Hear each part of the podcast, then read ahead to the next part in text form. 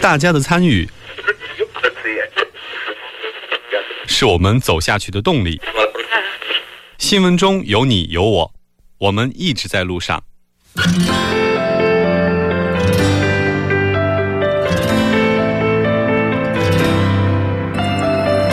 参与我们的节目，您可以通过手机短信的方式发送短信到井号一零一三，每条短信会收取五十韩元的通信费用，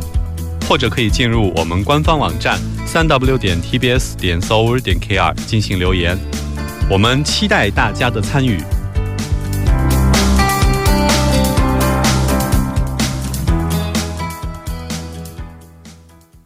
好的，欢迎回来。接下来为您带来我们今天新闻在路上的第二部分。在第二部节目当中，为您准备了首尔新生活最新动态一目了然，以及新闻字符。稍后依然是广告时间，广告过后马上回来。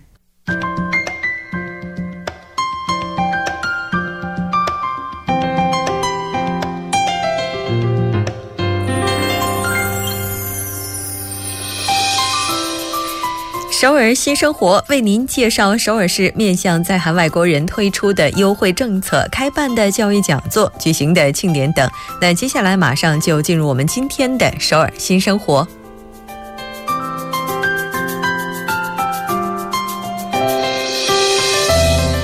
先来看一下今天的第一条消息。第一条消息是东大门国际中心为外国人举办的商务讲座活动，讲座的具体时间是在五月二十三号星期二，从下午的六点开始进行到八点半，地点是在东大门历史文化公园站六号出口附近的东大门国际中心。那在这次讲座上，来自韩亚银行的伊森俊次长将针对 F D I 金融服务以及交易方法等进行讲授。当然结束之后还有自由提问环节，您可以带着自己的疑问来参加这次讲座。申请的时间截止到五月二十二号，您可以登录相关的网站下载申请书，填写之后发送到 S U O B I N 零八一一 at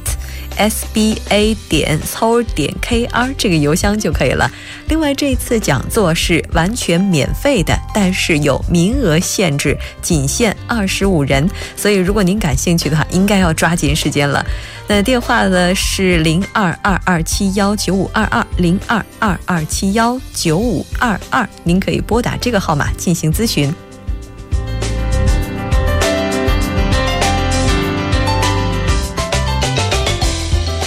再来看一下今天的第二条消息。那我们经常能够在一些 S N S 网站上看到有很多朋友咨询在韩国的一些签证变更问题，那可能有的时候得到的答案并不是我们最为需要的。那接下来为大家介绍的就是跟签证有关的一条消息了。首尔国际中心将邀请前出入境管理事务所的所长为在韩外国朋友解答签证相关问题。如果您对签证变更、延长等有什么样的疑问，那就请不要错过这次机会了。具体的时间是在五月三十一号星期三，从下午一点半开始进行到下午三点，地点是在延南世界村中原中心，申请时间截止到五月三十号，您可以登录 三 w 点 global 点 seoul 点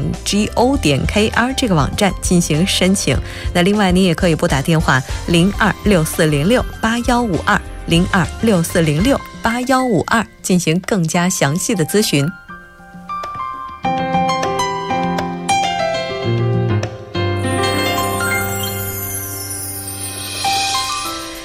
那接下来来看一下今天的最后一条消息。卢远区为了纪念第十届世界人日，将举办与外国人居民一同分享的庆典活动。参加这次庆典活动的国家有日本、中国、菲律宾、越南、柬埔寨等。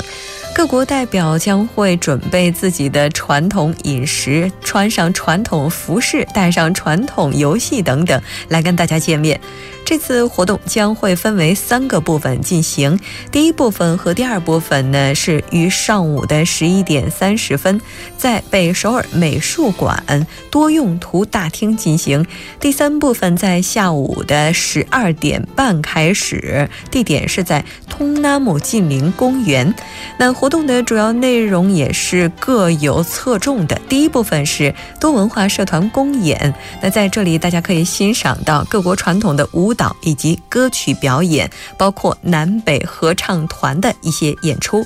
第二部分呢是为颁发功劳奖给相应外国朋友准备的，第三部分大家可以体验来自世界各国的传统饮食，然后也可以体验来自世界各国的这些游戏呀、啊、服饰等等等等，外国人居民就业支援、宣传、多文化家庭支援项目等等，这些大家也都可以在活动当中看到，最为重要的当然还是您的参与。那以上就是我们今天首尔新生活的全部内容，也希望这些信息能够给大家的首尔生活带来帮助。稍事休息，马上为您带来最新动态，一目了然。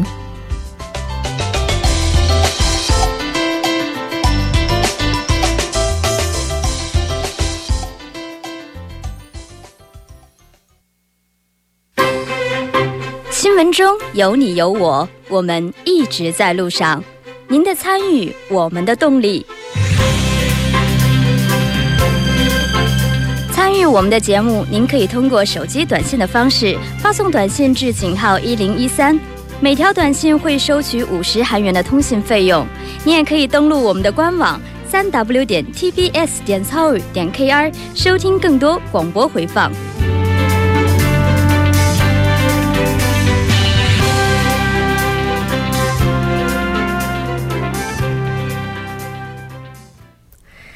最新动态一目了然，接下来我们将通过嘉宾的独特视角来了解最新动态。今天我们的嘉宾是来自亚洲经济的穆云卓，那接下来我们就把穆记者的电话接进直播间。喂，你好，穆记者。喂，你好，很高兴跟您一起来了解今天的最新动态。那今天为我们准备的是什么样的动态呢？呃，最近一段时间，就是原本对政治无感的韩国二十三十几岁年轻人，他们发生了明显的变化。他们呢对政治产生了兴趣。年轻群体他们不仅关注新政府的人事啊、政策什么问题，就连总统现在穿什么衣服、他喝什么咖啡都成了大家茶余饭后这个津津乐道的谈资了。市面上甚至还出现了总统的周边产品，什么爆款之类的。不知道这是属于好的现象还是矫枉过正哈？那像这样的现象是从什么时候开始出现的呢？大家对政治的关心，实际单纯的就变化而言吧，是从烛光集会那个时候开始的。当时年轻人慢慢的开始放眼政治了，不过那个时候的关注和现在的肯定性质完全不一样。大家对政治的这个热情高涨，实际也就是文在寅当选总统，然后新政府成立之后的事儿。虽然时间不是很长吧，我感觉，但是年轻人的这个劲头非常的足。嗯。特别是在韩国这次总统大选过后，我们有的时候看一些媒体报道的时候啊，会有这种感觉。最近在韩国哈、啊，政界人士他们的关注度甚至要超过了对演艺圈的关注度。对，没错，我觉得这个绝对是文在寅总统的功劳了。年轻人对新任的这个总统好感度特别的高。刚才咱们说了，什么文在寅的咖啡、文在寅台历都卖的火的不行。昨天我发现文在寅登山服还上了热搜，我查了一下，发现据说是文在寅穿的这个登山服是某企业已经停产的几年前的产品了。然而就在前几天，他们总统穿了之后，这家公司决定重新进行生产，而且这个文在寅的人气吧，在中国也能得到认证。不仅有专门的他的粉丝团，支持者好像还上万了，韩国媒体还报道过这个事儿。啊，这个现象应该也是这一届总统所特有的，在之前是很难看到的。因为之前在中国国内的话，似乎掀起这股热潮的是习妈妈。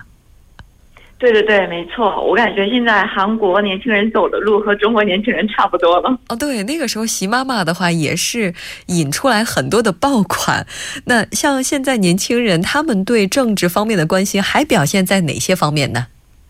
除了刚才说到的他们对各种各样的周边产品产生兴趣以外，人们开始关心政治新闻了。不少人会在网上的这个政治新闻下面留言，我发现了几条很有趣的哈，就是说之前网友没发现新闻原来也能这么的有意思，每天早上一醒来就马上拿出手机，好奇又出了哪些新闻。还有人更可爱，工作时间看新闻看得太投入，被公司的部长狠狠批了一顿。据说留言真的是五花八门。是，如果在之前职场上我们被上司批的话，可能是在玩游戏或者是看漫画看小说之类的，现在看新闻也被批，这也应该是一个非常新的现象了。那听说最近在网络上呢，有一些相关的词哈也成了热搜。对，像比较热门的就有两个，第一个是青瓦台 F 四，第二个呢是颜值霸权政府。我感觉说到这两个词大家就明白是什么意思了。是，这些政府大家如果关注的话，能发现他的这个内阁人士大多都比较年轻，五十刚出头的人也不少，当然颜值也完全没得挑，像那个民政首席啊、秘书市长什么的，真的是一个比一个帅，而且气场比较强。还有就是前两天不知道主播有没有发现，中国微博上也是说那个文在寅的警卫员在中国是完全的火了一把，大家不是还搜出他什么结婚有了孩子什么的。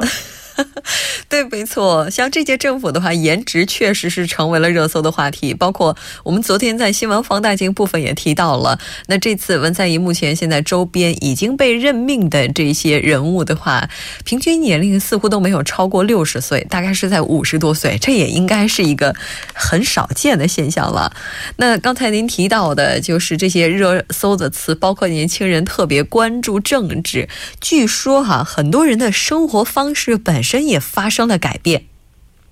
我简单举两个例子吧。以前人们在这个健身房运动的时候，肯定是看综艺啊、电视剧什么的。对对对。但是现在放眼望去，那个健身运动器材前面的电视屏幕上全都是新闻频道。我自己在健身房的时候也经历过，确实真的是这样，这些报道一点也不夸张。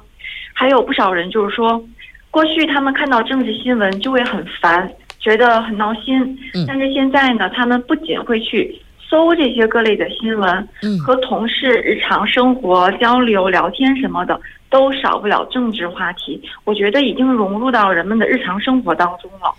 这这个现象哈、啊，从客观上来讲肯定是积极的，我们应该予以它比较好的评价，但同时它也应该会让很多人有另外的担忧吧。没错，就有不少专家反映说，关心政治呢，确实是一件好事，是一个好的变化。但是最好不要只关注那些政治人士的什么八卦新闻，应该人们以更加尖锐的这个目光来审视新政府有没有履行他之前的承诺。怕就怕这种关心就只是昙花一现。是。然后我个人也觉得，就是所谓期待越高，失望也就越大嘛。如果大家网友呀、媒体现在不分大事小事都把这个新政府和总统捧得那么高，进行那么好的包装，那一旦有什么做得不太到位或者令民众不太满意的话，那可能大家就会很受打击。嗯，是的，所以说现在民众对新政府的这种期待，对于他们来讲是鼓励，但从另外的一个角度来看，也可能是一种比较大的压力。那目击者作为您的话，您觉得现在的这个就民众对于政治的这种关心，跟您以往去采访呀，或者是在接触一些人或事的时候，是不是有很大的改变呢？我觉得咱们刚才一直在说他们年轻人有没有什么变化，嗯，我接触的这些人，包括我的同事什么的，确实也都像我们说的这样，真的是一模一样。他们现在甚至会买一些政治人士写的书。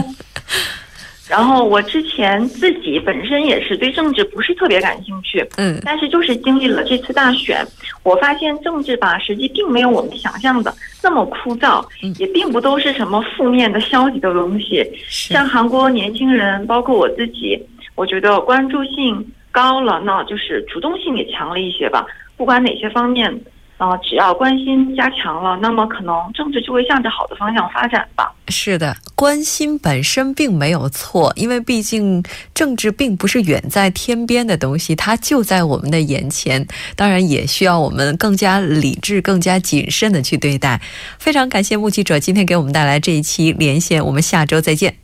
好的，下周见。稍后我们来关注一下这一时段的路况、交通以及天气信息。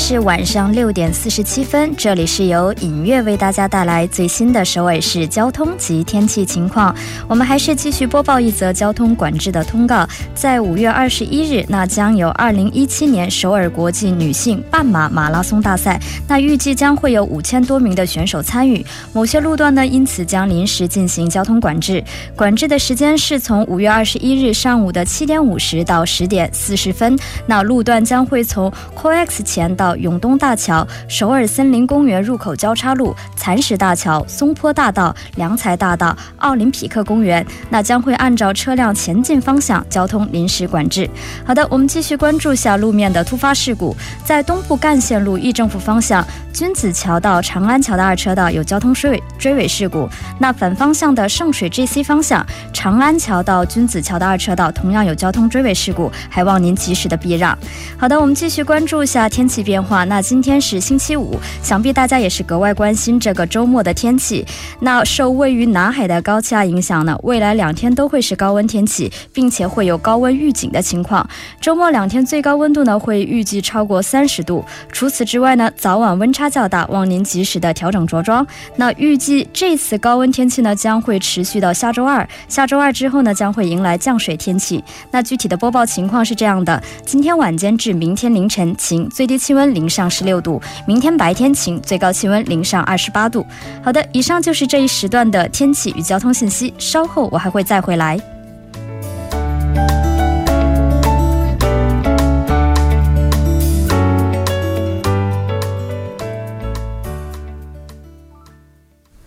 聚焦热门字符，解读新闻背后。接下来为您带来的就是我们的新闻字符。那要联系我们的小星之前呢，小星你好。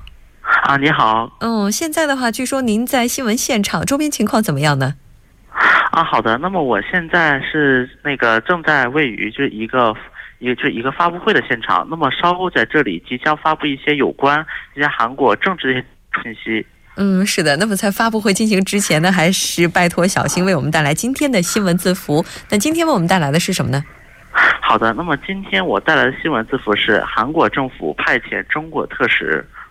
嗯，韩国政府派遣特使，那今天也是在人民大会堂跟中国国家主席习近平进行了会面。那谈到这位中国特使的话，之前我们在节目当中也提到过哈、啊，他是知华派或者是亲中派，有人这么评价。那咱们今天也来了解一下这位特使。好的，那么在这几天中韩两国的外交圈中有一个人物成为了热门人物，那就是韩国前国务总理共同民主党国会议员李海赞。那么当然相信肯定会有人问，因为他只是一个普通的一个政治人物，那么为何他会成为这几天的热门词汇？那么就需要对他这个人有一个了解。那么李海赞他出生在一九五二年的韩国中青南道，那么他的小时候可以说是过得比较富有的。嗯，那么在那么此后他进入了那个首尔大学，并且在一九七二年就是十就为期就是十月的维新宪法颁布为契机，就开始投入到学生运动当中。那么，那么也因为这个受到过牢狱之灾，在出狱以后就开始了一些在进行在野的民主化运动。嗯，那他本人到底是从什么时候开始登上政治舞台的呢？好的，那么他李海赞是登上政治舞台，他是在上个世纪的七八八十年代左右开始。那么李海赞先后担任了像民主青年联盟的常任副委员长啊，包括民主统一国民会议的那个副发言人呢，这些等一些在野的职务。那么并他是算是长期投入在民主党这边的一些政治的活动当中。那么在一九八八年，年仅三十六岁的李海瓒竞选当选为第十三届国会议员，此后一直到今也就是现在的第二十届为止，李海瓒先后连续当选七届国会议员。嗯，是的，没错。以在八八年的时候，以三十六岁的年龄当选国会议员，应该说也是非常少见的。那此后的话，他也是不断的去发展自己在政治方面的一些才华，那成为了韩国的总理。那我们今天的话，怎么样去评价他的总理生涯呢？好的，那么其实李海瓒在这之前也是经历过许多那个一些政治经历，比如说一九九五年当选首尔副市长，而在二零零二年更是帮助当时的总统陆选成功竞选总统，被称为特等功臣。那么呢，在那个二零零四年的六月三十日，韩国国会通过了国务总理的任命案，李海瓒成为新任国务总理。那么李海瓒的总理可以说是留下了韩国责任总理制的一大记录。那么虽然国务总理在韩国的宪法上它是有一定的权限，但因为韩国总统制的这个权限实在是强大，所以一直以来并没有能够好好的被行使。但是李海瓒可以说是为数不多的能够正常行使他的一个总理职权的一个政治人物。嗯，也就是说他曾经担任总理的这段时间，对于韩国总理职务本身也是有着很大改变的，是吗？是的，那么正是因为他的上台，直直到现在，李海瓒仍然被称为韩国最具有代表性的，并且就是能够发挥其正常职务的总理之一。嗯，所以客观的来讲的话，我们也可以称他为韩国真正意义上的第一任总理了。那听说他本人跟中国也是非常有缘分的哈，那这个缘分到底是怎么来的呢？好的，那么其实李海瓒他曾经多次访问过中国。那么呢，在二零零三年二月，当时卢武铉总统当选以后，他也曾作为当时的特使来华访问。那么与此同时，他还是那个执政党共同民主党内的一个资深人士。在中韩建交十五周年，也就是二零零七年，李海瓒也曾率团来华，并且会见了时任的中国国务委员唐家璇和中联部部长王家瑞等高级官员。嗯，是的，我们在有一些报道当中也看到提到了李海瓒本人跟中国的有一些高层这个关系还是比较好的。那韩国政坛对于他的评价怎么样呢？好的，那么这个像此前曾经带领韩国政府代表团前往中国参加一带一路国际合作高峰论坛的共同民主党国会议员朴炳熙，他对于李海瓒这么描述的，说如果他自己只是一个开开那个开先路的这么一个角色，那么李海瓒他的角色就是更加的更加的重，那么它不仅是要开路，它还是要把这个路扩得更加的宽，那么让两国这个正在开始解冰的一个外交关系变得更加的具有发展性和未来前瞻性。嗯，那么像刚才您提到的这个李海瓒的这个评价，应该说现在看来都是非常积极和客观的。中方对这位韩国总统特使访华，应该说在此前也是有着很多期待的。是的，那么在就此前就中国外交部的那个发那个发布会当中，中国外交部发言人华春莹对于特使表示，文在寅总统就任后不久即派李海瓒来华沟通，是体现了韩方对于中韩关系的一个重视。那么他也期望说中韩关系能够以特使来华为契机，增至增加那个政治互信，并妥善处理分歧，推动两国发展发挥积极作用。嗯，是的，没错。那今天在人民大会堂，现在的话已经结束了。在今天人民大会堂上午的时候呢，习近平主席也是会见了李海瓒。那据说在这次会面当中，并没有直接提到萨德问题，反而是强调了马上就要迎来韩中两国建交二十五周年，在这个时间节点上，然后有这样的一个访问，其实应该说意义也是非常重大的。非常感谢小新给我们带来这一期连线。我们下周再见。再见。好的，到这里我们今天的第二部节目就是这些了。那在稍后第三部、第四部节目当中，内容依然精彩，不要走开。整点过后马上回来。